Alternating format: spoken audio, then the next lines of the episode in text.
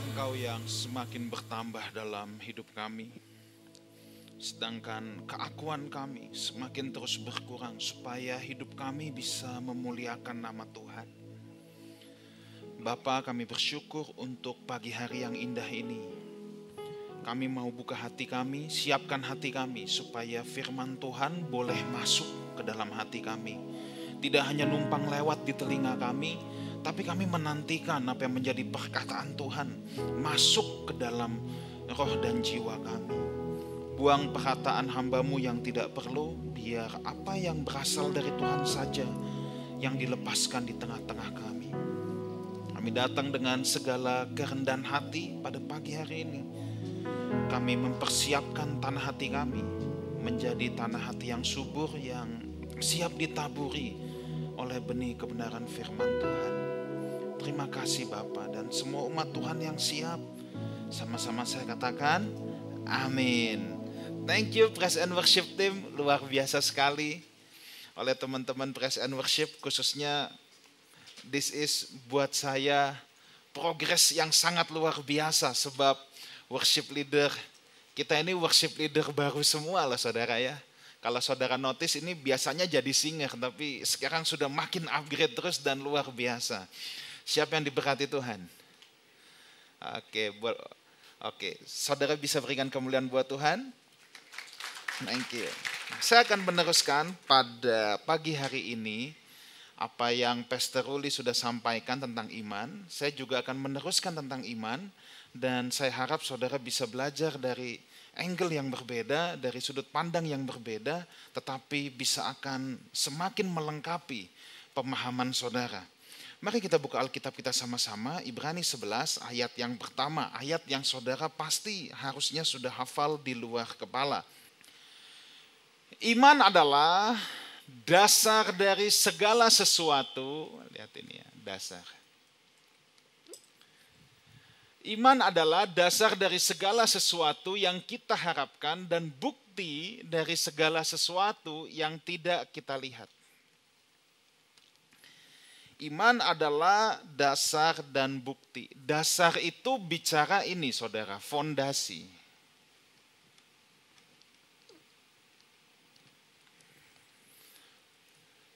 Kalau kita ingat dalam satu Korintus itu ada iman, ada pengharapan, ada kasih. Dan Alkitab berkata yang paling besar itu kasih. Ya, nanti karunia akan berakhir, semuanya akan berakhir, tapi kasih tetap selamanya ada. Nah ini kalau saya boleh mengandaikan dengan sebuah bangunan rumah, ini hanya pengandaian, mungkin juga tidak bisa 100% akurat. Iman itu ya fondasinya. Pengharapan itu kayak interiornya, yang bikin kelihatannya bagus. Tapi kalau love ini isinya, esensinya. Esensi dari sebuah house adalah home. Makanya ada orang yang bisa bangun rumah besar, bangun rumah mewah, tapi dalamnya bisa nggak ada kehangatan.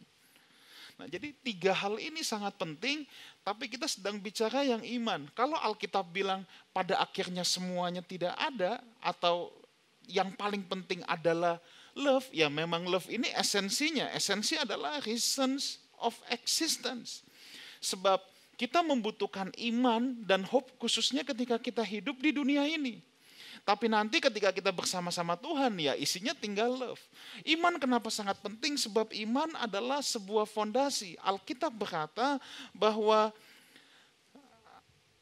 bangunan iman kita, bangunan hidup kita itu akan mendapati banyak ujian, mendapati banyak cobaan. Matius pasal 7 kan bilang, ada hujan, itu bicara dari atas, ada banjir, ya, dan ada angin. Angin bicara dari samping, banjir bicara dari bawah. Jadi memang tantangan bisa datang uh, di apa dalam hidup kita dari semua arah. Tapi dengar baik ini, yang tidak akan goyang kalau fondasinya kuat. Kalau fondasinya tidak kuat, pasti goyang saudara. Makanya iman itu dasar, iman itu fondasi. Kalau seseorang punya iman yang benar, kalau saudara punya iman yang otentik, mau ada tantangan apa pun, saudara tidak akan tergoncang. dan tidak akan gagal paham dalam hidup ini. Ya. Ya, ada orang yang gagal paham ketika datang kesulitan dalam hidupnya, ketika dalam penderitaan dalam hidupnya, dia akan bilang, kok Tuhan begini, kok Tuhan jahat sama saya, akhirnya bersungut-sungut dan lain sebagainya. Oh ya, dia gagal paham dalam hidupnya. Ada juga orang gagal paham ketika ada banyak berkat datang dalam hidupnya, khususnya berkat jasmani, ketika dia dipercayakan banyak hal. Kalau orang yang nggak punya fondasi, itu bisa roboh juga, saudara. Oh iya. Kalau saudara belum sempat dengar sharing saya tentang giving two weeks ago, saudara harus dengar itu. Saudara harus dengar itu, ntar cari di Youtube yang judulnya giving. Ada banyak orang bisa gagal paham ketika dia mendapatkan banyak hal dari Tuhan, dia bingung. Dan dia sampai nggak bisa membedakan mana benih, mana roti, semuanya dimakan semuanya. Makanya orang yang nggak punya fondasi saudara ya, ini bukan soal penderitaan atau kelonggaran. Saya selalu di tempat ini saya mau mengajarkan the balance theology. Saya nggak mau berat sebelah. Nyatanya iman ini memang fondasi. Kalau orang fondasinya nggak kuat, dia kena penderitaan hidup, dia bisa roboh. Dapat berkat besar, roboh juga. Karena nggak ada fondasi. Nah tapi sekarang kita mau belajar bahwa iman itu adalah fondasi. Makanya kalau saudara lihat di Ibrani pasal yang ke-11, kalau saudara baca terus, saudara akan menemukan tokoh-tokoh iman yang mengalami pengalaman ekstravagansa dengan Tuhan, pengalaman yang luar biasa. Tapi begitu ayat 35 bagian B, saudara akan menemukan para tokoh iman yang mengalami penderitaan habis-habisan dalam hidupnya. Tapi mereka punya kesamaan gini, mereka punya iman. Makanya mau hal ekstravagansa, mau penderitaan, itu tidak membuat mereka terpisah dari Tuhan. Tetap membuat mereka terpaut dengan Tuhan, sebab mereka punya fondasi yang kokoh. Ya, jadi dalam susah maupun senang, sukar maupun lancar, iman membuat kita tidak bergeser dari Tuhan. Kenapa banyak orang yang awalnya setia tapi kemudian jauh dari Tuhan sebab nggak punya fondasi. Itu ditulis oleh Alkitab sejak raja-raja zaman perjanjian lama itu banyak banget pas awal jadi raja, pemerintahannya belum kuat. Alkitab tulis mereka melakukan apa yang benar di mata Tuhan. Tapi begitu makin hebat, Kemudian mereka melakukan apa yang jahat di mata Tuhan. Makanya iman itu adalah fondasi yang membuat bangunan hidup kita, bangunan iman kita tidak runtuh kalau kita punya fondasi yang kuat. Saudara punya fondasi rumah untuk bangunan dua lantai misalnya. Kalau saudara arsitek pasti sangat mengerti. Ketika dibangun satu lantai jelas aman begitu ditambahin lantai yang kedua masih aman. Lantai ketiga, nah ini mulai serem juga. Lantai keempat terus ditumpuk lima, tapi fondasinya nggak diganti, ini udah pasti roboh, saudara. Makanya kemuliaan dalam bahasa Ibrani itu kabut. Kabut, kabut itu artinya wave, berat, bobot. Makanya orang yang belum siap fondasinya, kalau dikasih kabut, patah pasti. Pasti patah. Fondasinya belum siap. Nah makanya iman adalah dasar ya. Tadi kita udah pelajari iman adalah dasar. Nah dasar apa? Nah sekarang saya mau ke sini sebentar. Mungkin saudara juga udah pernah dengar saya menjelaskan ini. Tapi saya harus menjelaskannya lagi.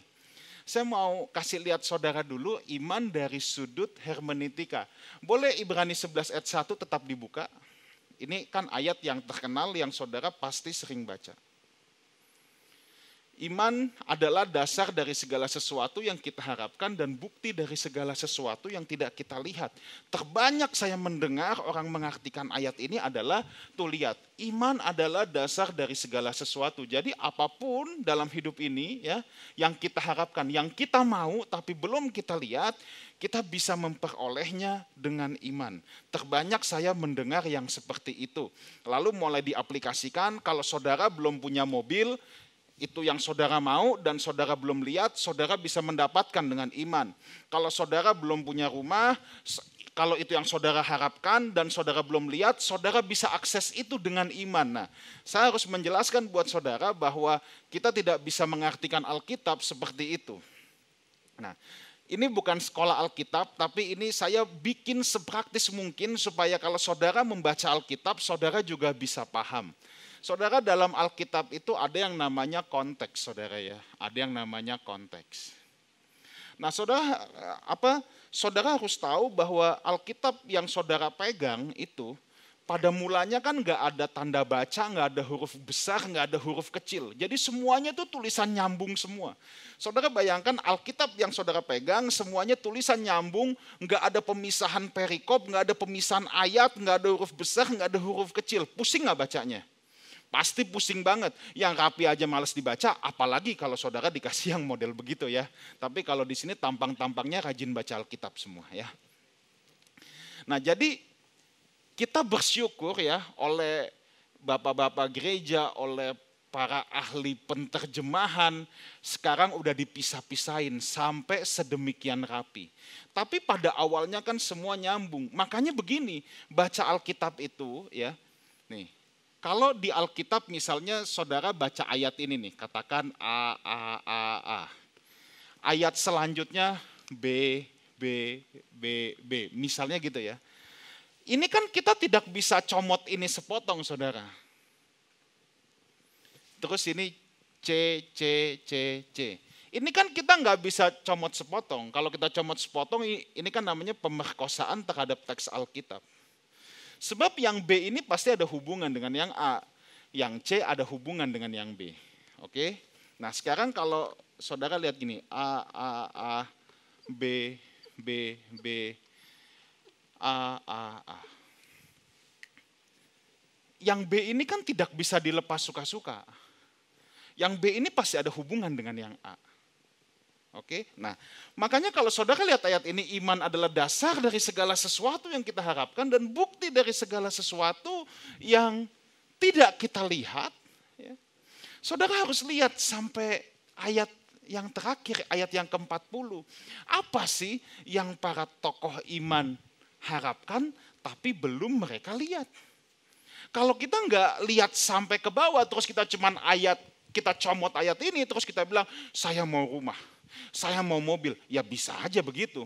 Tapi akan mengaburkan makna penulisan Alkitab. Nah, rupanya kalau kita melihat apa yang para tokoh iman harapkan, saudara akan menemukan banyak hal ya, di antaranya mereka ada yang menantikan kalau Abraham kota yang punya dasar yang dibangun dan didirikan oleh Allah sendiri. Oke, itu langit yang baru dan bumi yang baru.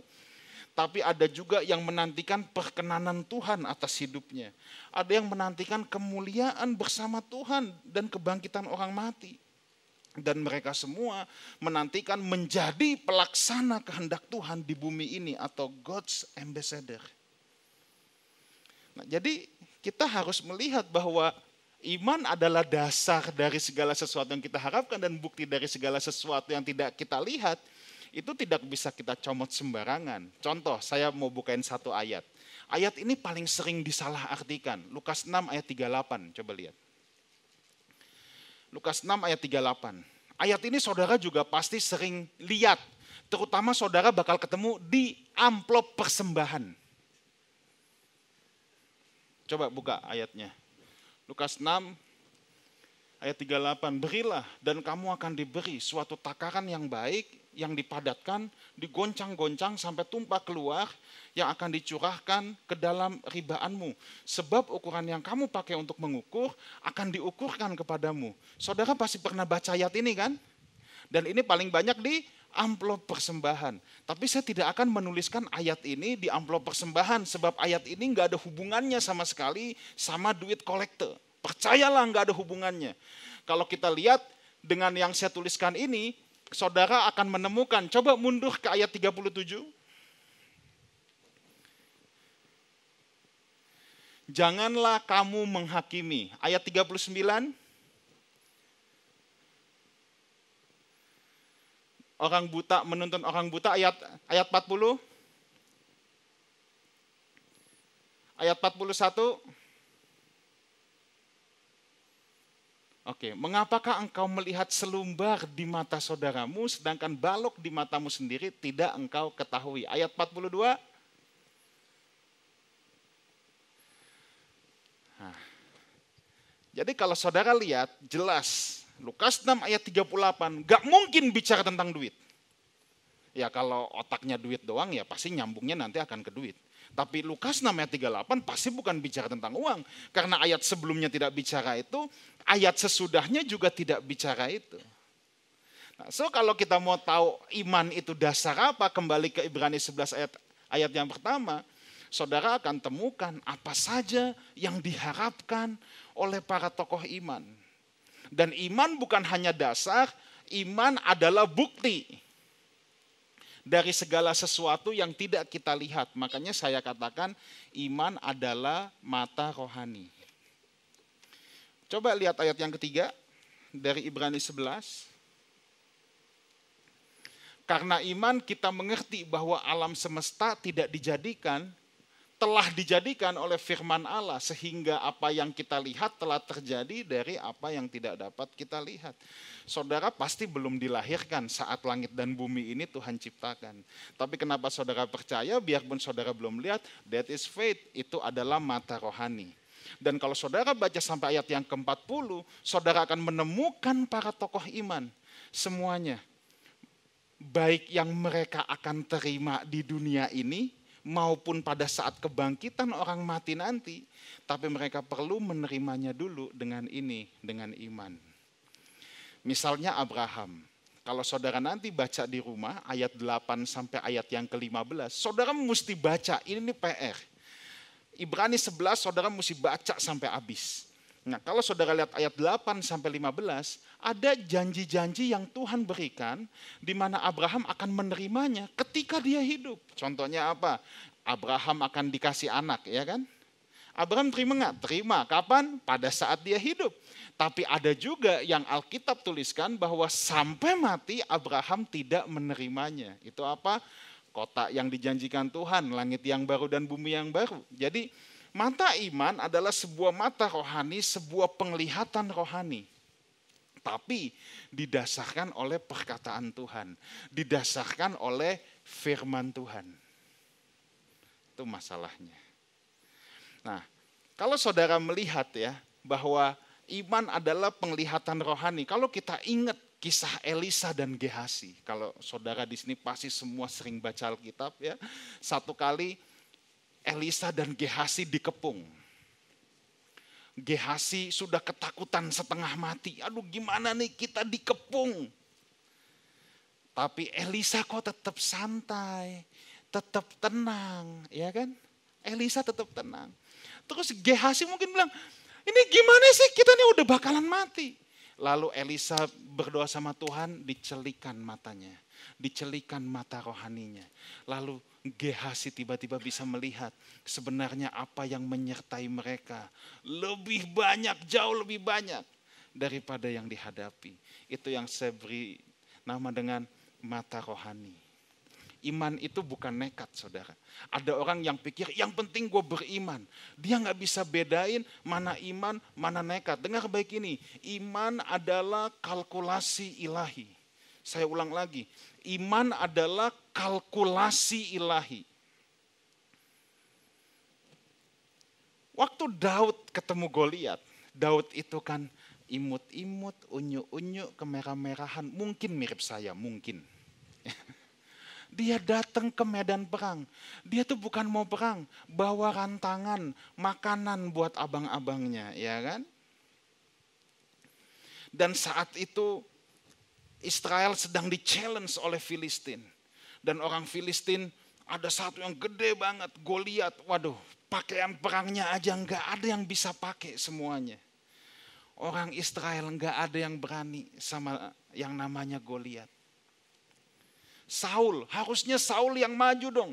Alkitab bilang Saul itu tingginya satu kepala di atas orang Israel. Jadi rata-rata orang Israel itu cuma sepundak Saul. Iya. Itu yang paling gede juga takut. Sebab nggak ada apa-apanya sama Goliat.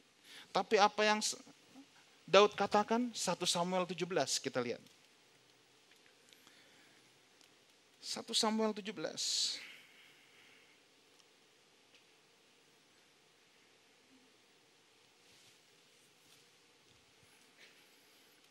Oke, ayat 34, saya baca sampai ayat 37.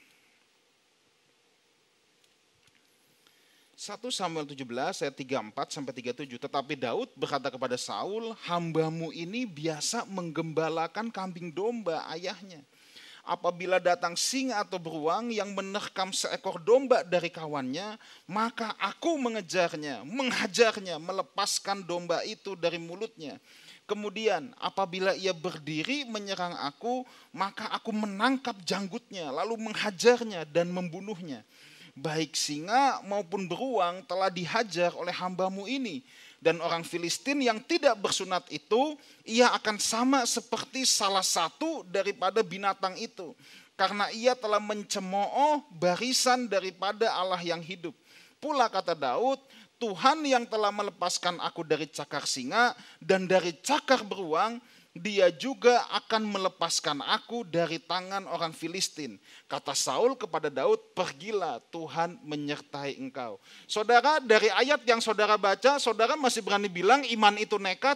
Iman bukan nekat, iman adalah kalkulasi ilahi.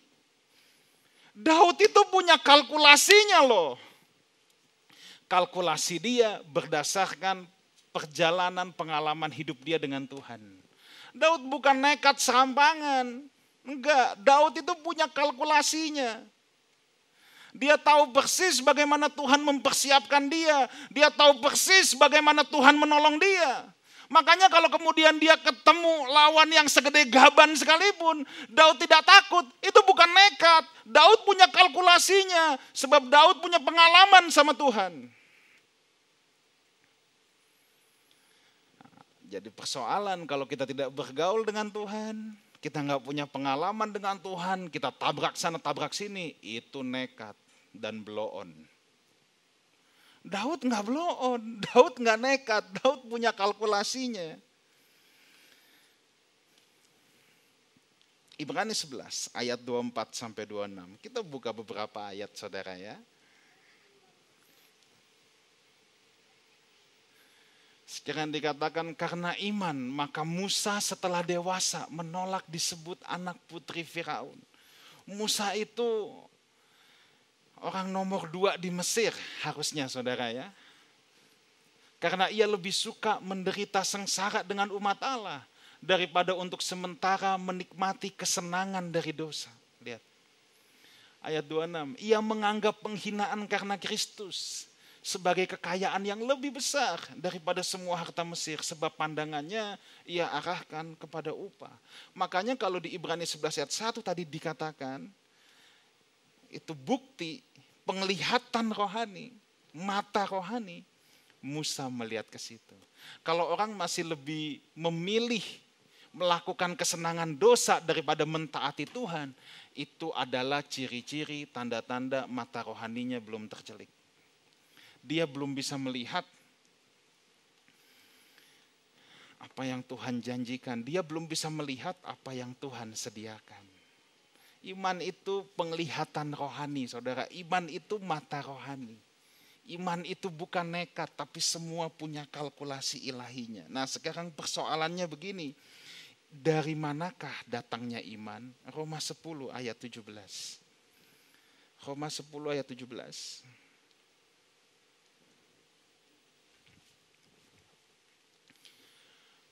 Jadi iman timbul dari pendengaran. Pendengaran oleh firman Kristus. Kata firman di sini, kata yang digunakan adalah rema, remato Kristus. Kata yang dipakai bukan logos. Kalau logos itu tulisan-tulisan firman Allah.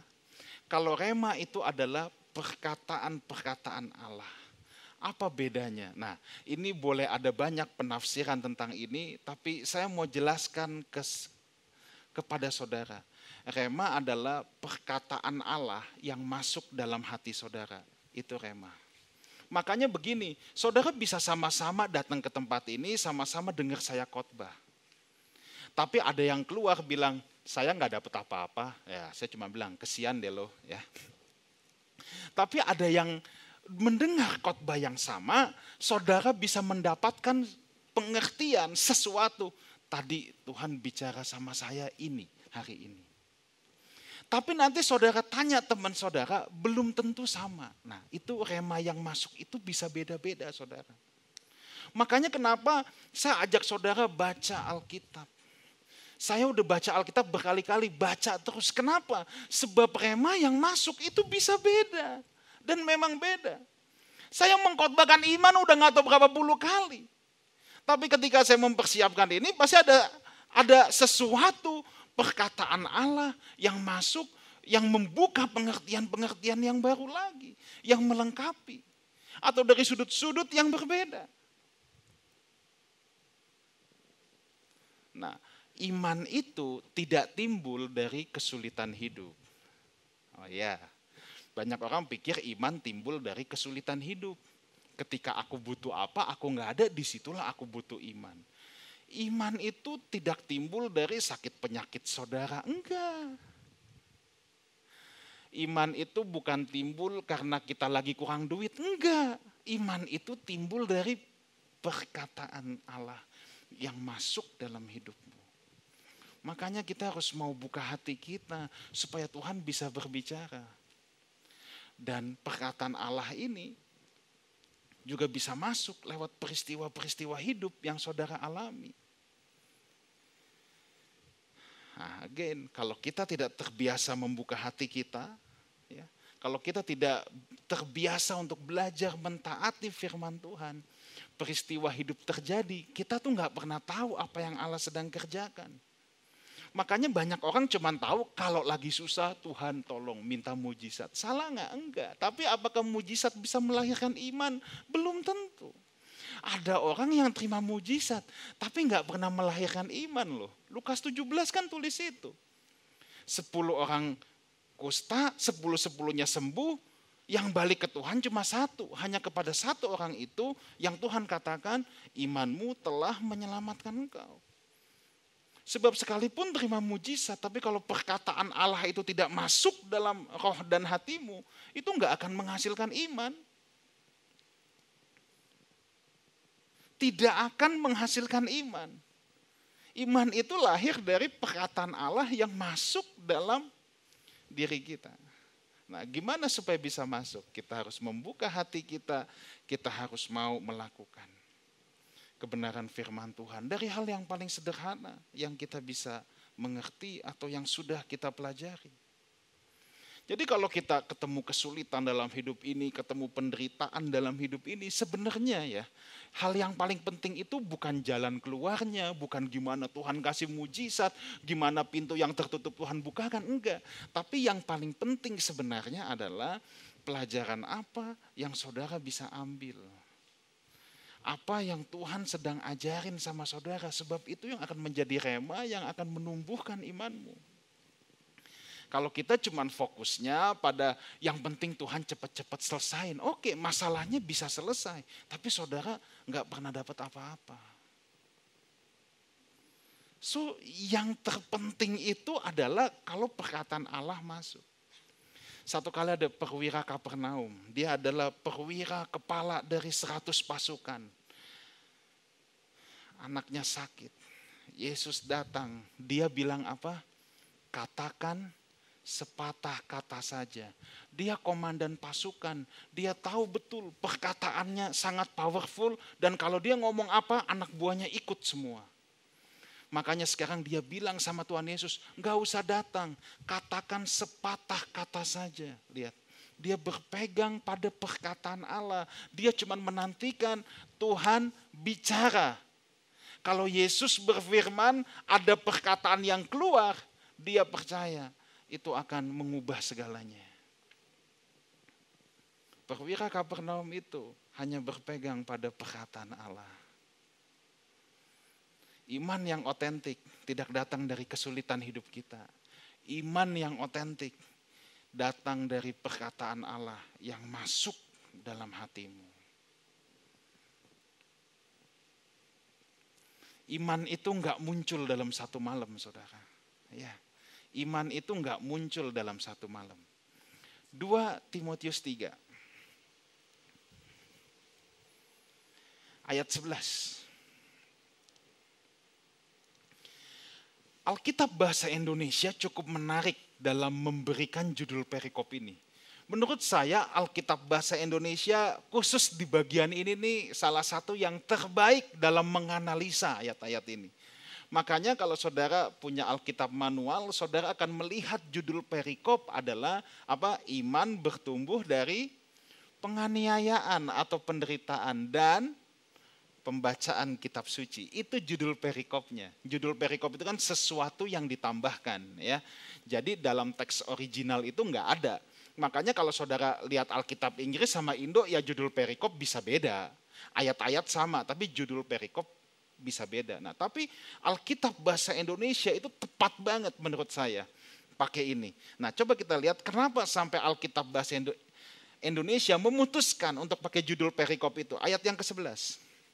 Memang iya, iman timbul yang yang apa pertama gini, engkau telah ikut menderita penganiayaan dan sengsara seperti yang telah kuderita di Antioquia dan di Ikonium dan di Listra. Semua penganiayaan itu kuderita dan Tuhan telah melepaskan aku daripadanya. Ya, iman memang bertumbuh dari penganiayaan, saudara, dari penderitaan hidup persoalan yang kita hadapi, pergumulan yang kita hadapi, penderitaan yang kita hadapi harusnya membuat kita lebih mengenal Tuhan lagi. Bahkan kita bisa mengenal Tuhan dalam dimensi yang baru yang belum pernah kita kenal sebelumnya.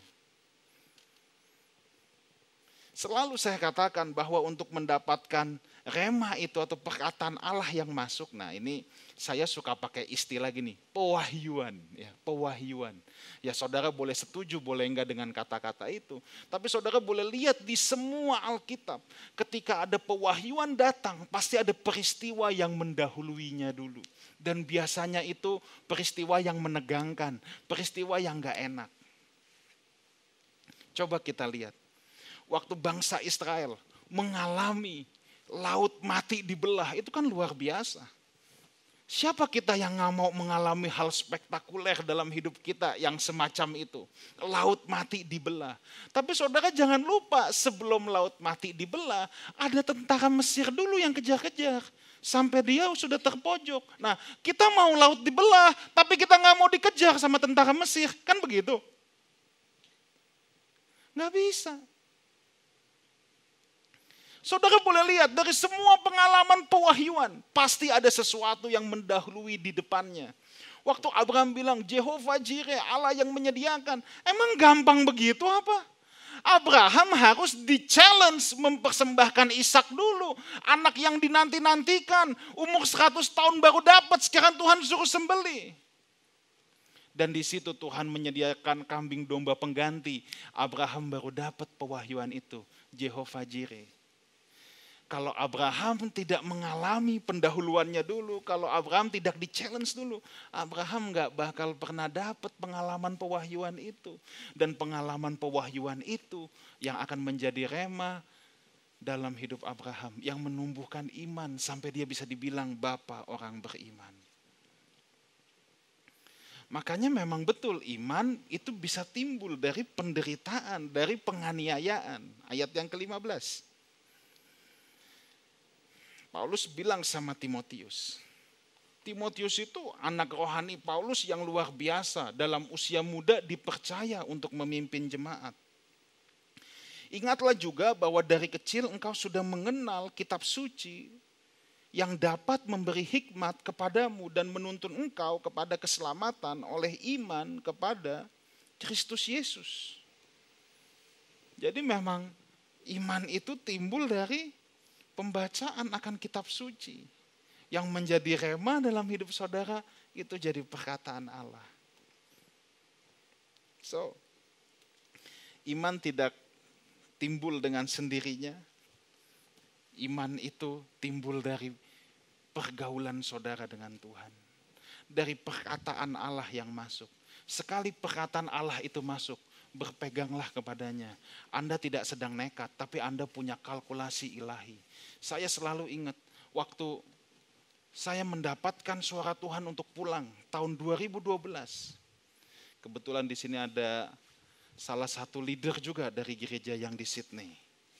Lagi pulang ke Indonesia, beliau sahabat saya, partner saya juga. tahun 2012 waktu saya dapat suara Tuhan untuk pulang, saya belum tahu mau ngapain pulang, semuanya masih gelap gulita. Mau pelayanan di mana, mau apa tidak tahu. Tapi saya cuma tahu begini, saya pulang bukan nekat. Tapi saya punya kalkulasi ilahi. Saya hanya berpegang pada perkataan Allah yang datang dalam hidup saya. Life House belum ada jauh lah. Life House baru 2020, ini kejadian tahun 2012, saya pulang 2014. Saya pulang, saya nggak tahu mau pelayanan ke mana. Tahun 2015 saya bilang sama istri saya, dulu kita nggak tahu mau, mau pelayanan di mana. Satu tahun tiga bulan Tuhan udah bawa kita dari Sumatera sampai Papua. Oh saya pulang bukan karena nekat, enggak. Karena saya berpegang pada perkataan Allah yang datang dalam hidup saya.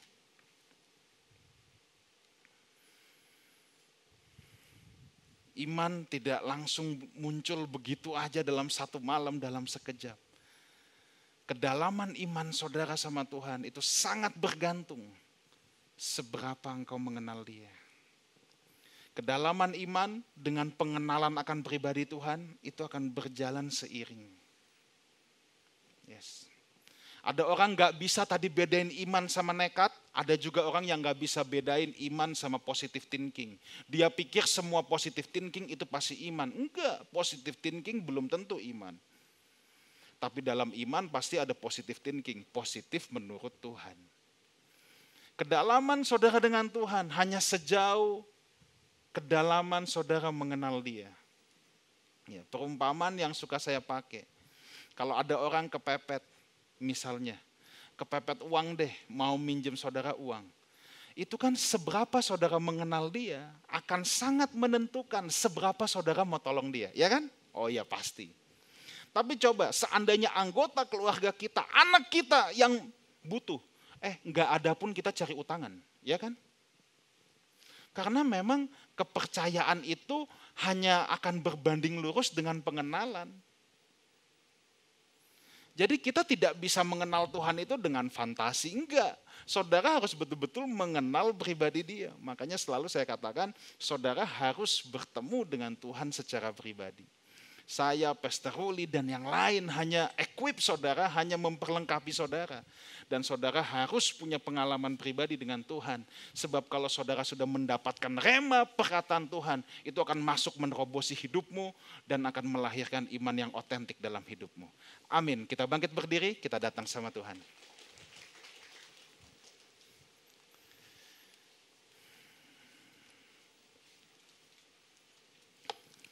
Thank you Lord buat pagi ini saat-saat teduh saudara dengan Tuhan. Mungkin ada hal yang belum saudara mengerti. Tapi kalau saudara mendapatkan perkataan Allah dalam hidupmu, ada rema yang masuk.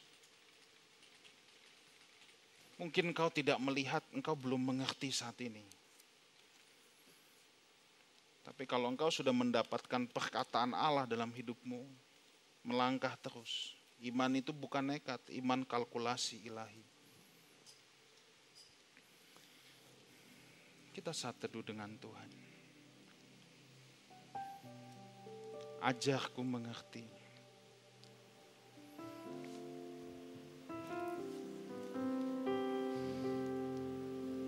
Thank you Lord. Musiknya dengan sangat lembut masing-masing kita tundukkan kepala. Saya tidak tahu dalam keadaan apa saudara datang ke tempat ini pada pagi hari ini. Mungkin ada saudara yang sedang mengalami pergumulan berat dalam hidup ini. Mungkin saudara bilang, Tuhan aku nggak sanggup lagi, aku nggak mampu lagi. Saudara membutuhkan iman supaya bangunan hidupmu tidak roboh. Atau mungkin saudara sedang tidak menghadapi banyak persoalan. Bahkan saudara lagi mendapatkan banyak berkat jasmani besar. Saudara mungkin dapat tender yang hebat-hebat. Dengar baik ini, saudara tetap butuh iman. Supaya bangunan hidupmu tidak roboh. Iman adalah fondasi yang membuat saudara tidak terguncang. Mau dikasih kelonggaran, mau dikasih kesesakan, saudara tidak tergoncang kalau saudara punya iman. Saya tidak tahu apa yang sedang engkau hadapi. Tapi percayalah gini, apa pun yang engkau sedang alami dalam hidupmu, tanya sama Tuhan, Tuhan, apa yang engkau sedang ajar dalam hidupku? Kalau saudara dalam penderitaan, dalam kesesakan, jangan bersungut-sungut, jangan bilang, ah Tuhan jahat, jangan. Tapi tanya Tuhan, apa yang sedang Tuhan ajarkan dalam hidupmu? Kalau saudara bisa mendapatkan itu, saudara mendapatkan perkataan Allah dalam hidupmu. Dan itu jadi rema yang masuk, yang membangun iman. Sebaliknya kalau saudara sedang diberkati Tuhan luar biasa, saudara juga tanya sama Tuhan, Tuhan apa maksud semua ini? Tuntun aku Tuhan supaya aku bisa menggunakannya sesuai dengan kehendak Tuhan. Kalau saudara mendapatkan perkataan Allah itu, itu akan masuk dalam rohmu dan menumbuhkan iman juga. Tapi kalau saudara tidak pernah mencari apa yang Tuhan sedang ajarkan dalam hidup kita, kita nggak dapat apa-apa. Mungkin saudara sedang bertemu dengan orang-orang yang paling menyebalkan. Eh, itu bukan kebetulan. Semua peristiwa dalam hidup ini tidak ada yang kebetulan. Tuhan mendidik kita semua. Buka hatimu biar perkataan-perkataan Allah boleh masuk. Pelajari firman. Saudara jangan menggantungkan iman saudara sama saya, sama Pastor Uli, sama pendeta siapa pun yang khotbah. Iman itu relasional, hubungan pribadi saudara dengan Tuhan. Kalau saudara nggak punya hubungan pribadi langsung dengan Tuhan, saudara tidak akan pernah memiliki kalkulasi ilahi. Daud punya kalkulasi ilahi sebab dia bergaul dengan Tuhan. Sampai dia tahu sekalipun dalam bahaya besar, dia tahu siapa yang menyertai dia. Bapa hambamu berhenti berbicara.